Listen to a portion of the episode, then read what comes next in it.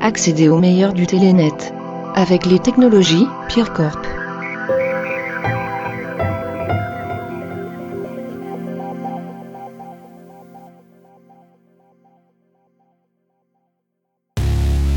Et tout de suite, votre émission préférée, le Moyen Journal, présenté par Lola Morgan.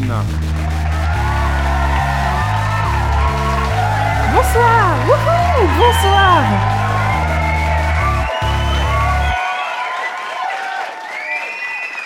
Vous êtes en forme, c'est super. Ce soir, on discute info, on débat sur l'actualité et pour papoter avec nous, on accueille un homme politique, meneur du parti libertariste, et qui n'a pas sa langue dans sa poche, Antoine Bonachon.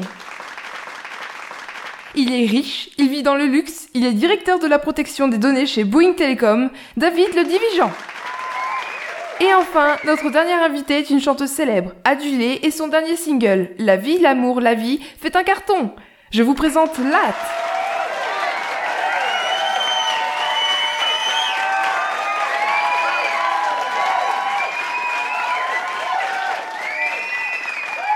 Et on commence tout de suite avec la première info qui vous concerne directement, Antoine. La photo de Jeanne au en maillot de bain sur son yacht. Un maillot de bain aux couleurs des étaliers. Vous en pensez quoi ? Ça me concerne directement ?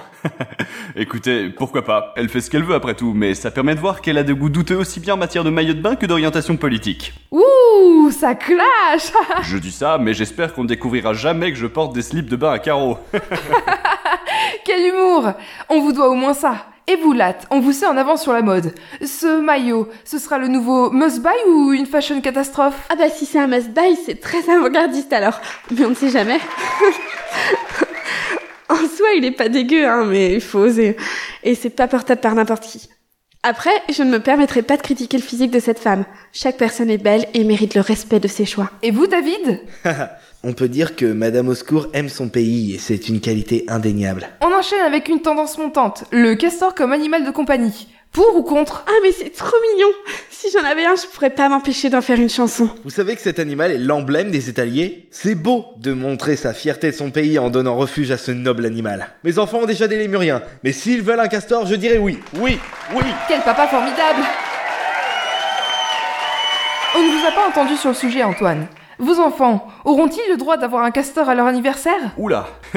Pourquoi pas ? Euh, s'ils sont prêts à en prendre soin et comprendre ce qu'implique d'avoir la responsabilité d'un être vivant, je ne suis pas trop pour les animaux de compagnie offerts comme des jouets, mais bon. Après, si c'est pour les responsabiliser et les aider à grandir et qu'on dispose d'assez d'espace et de moyens pour que la bête s'épanouisse, euh, ouais, là, je suis d'accord, oui. Si on n'a pas les moyens d'avoir un animal, on va dans les bas quartiers, non ? Quand on a un travail indispensable pour le bien-être des habitants des étaliers, mais qu'on n'est pas rémunéré à sa juste valeur, vous voulez dire ? Ah, mais chacun reçoit le salaire qu'il mérite, monsieur. Les étaliers sont le pays de la justice, c'est comme ça qu'on fonctionne. Hop là, parfait, c'est dans le thème de notre troisième info. La révision du seuil minimal du taux de toxicité. Voilà, c'est parfaitement ça. Si vous considérez ne pas avoir assez d'argent pour un animal de compagnie, vous ne dépensez pas d'argent pour faire tourner le pays et vous n'avez rien à y faire. Mais si on veut pas d'un animal de compagnie ? Parce que moi je suis allergique à pas mal de poils alors... Euh... Non, le problème n'est pas que les gens ne dépensent pas assez. Le problème c'est qu'ils ne gagnent pas assez pour pouvoir dépenser assez. Mais arrêtez avec vos idéaux libertarisibles. On se croirait dans une campagne de diabolisation de l'État, ça en devient ridicule. Allons, vous n'allez pas me dire que les gens choisissent de ne pas avoir assez d'argent. Vous croyez vraiment que les gens en situation modeste font exprès de l'être ? Vous ne pensez pas qu'ils aimeraient eux aussi pouvoir se payer des castors ou je ne sais quoi ? Non, mais ça n'a rien à voir avec les castors, c'est n'importe quoi. On a toujours le choix, hein, je vous signale. Moi aussi, j'aurais pu choisir d'être caissier dans un gigamarché virage. Sauf que j'avais de l'ambition, moi. Et regardez où ça m'a amené. Regardez !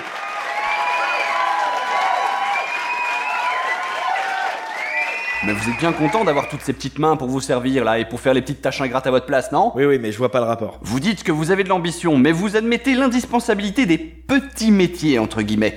Or, vous reconnaissez que vous ne feriez pas un tel métier si vous vouliez de l'argent. Donc, c'est bien la preuve que le problème ne vient pas de la volonté des gens, mais comme vous l'avez clairement exprimé, du faible salaire qu'ils reçoivent à exercer des professions plus communes. Ne me faites pas dire ce que je n'ai pas dit. Bien sûr qu'on a besoin de ce genre de métier, encore que les machines pourraient s'en charger, non ? Alors pourquoi blâmez-vous les gens qui exercent ces métiers et leur reprochez-vous quelque chose dont ils ne sont pas responsables ? Leur salaire ? Parce que jusqu'à preuve du contraire, quand on n'est pas patron, on ne choisit pas son salaire, n'est-ce pas ? Ah ouais ? Moi, je ne choisis pas combien je serai payée. Mais j'avoue que généralement, je suis contente. Mais si les gens n'achètent pas mes albums, je touche rien. Donc il faut que les gens consomment. Sinon, ils sont responsables de la faillite d'autres personnes. Pour pouvoir consommer, il faut déjà être payé suffisamment. Mais les patrons savent ce qu'ils font. Les gens gagnent proportionnellement à leurs conditions et leurs mérites. Et puis s'ils veulent gagner plus, ils n'ont qu'à commercialiser des machines qui feront leur boulot à leur place. Lancer des entreprises de robotique, je sais pas moi. On a toujours le choix quand on a la volonté, l'ambition et qu'on n'est pas un gros fainéant pleurnichard. Je pense que les membres du public non millionnaire apprécieront cette affirmation.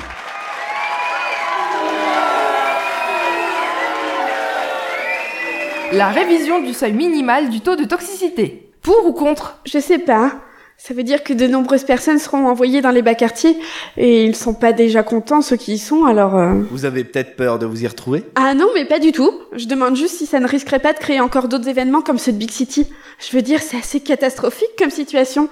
On a perdu beaucoup avec la ville et j'espère qu'on pourra trouver une solution pour qu'elle redevienne comme avant. Mais tout à fait. Non seulement les événements violents ne sont pas isolés, mais en plus ils sont justifiés. Si tout le monde recevait un meilleur salaire, il y aurait moins d'inégalités et pas besoin d'envoyer les gens dans les bas quartiers. Si on réhabilite les délaissés des bas quartiers, qu'on leur donne un salaire décent, ça ne recréerait pas de l'économie ? Réhabiliter ? Mais vous êtes fous ? Les pauvres ne savent que profiter du système. C'est pour ça qu'on les a envoyés là-bas. Notre beau pays leur offre des opportunités et eux, ils préfèrent s'enrichir sur le dos des honnêtes citoyens en n'en glandant pas une. Alors si on suit votre logique, pourquoi les pauvres qui s'enrichissent soi-disant sur le dos de la société, dont ils font partie, ne deviennent-ils pas riches ? Pourquoi restent-ils pauvres ? Ah là là ! Mais parce qu'ils dépensent cet argent non mérité en un rien de temps. Voilà pourquoi. Ne faites pas semblant de ne pas comprendre, bon sang. Mais s'ils dépensent de l'argent sans compter, ils créent de l'économie, non ? Mais c'est pas vrai, mais c'est pas vrai ! Cet argent qu'ils dépensent, il vient des autres, des aides sociales.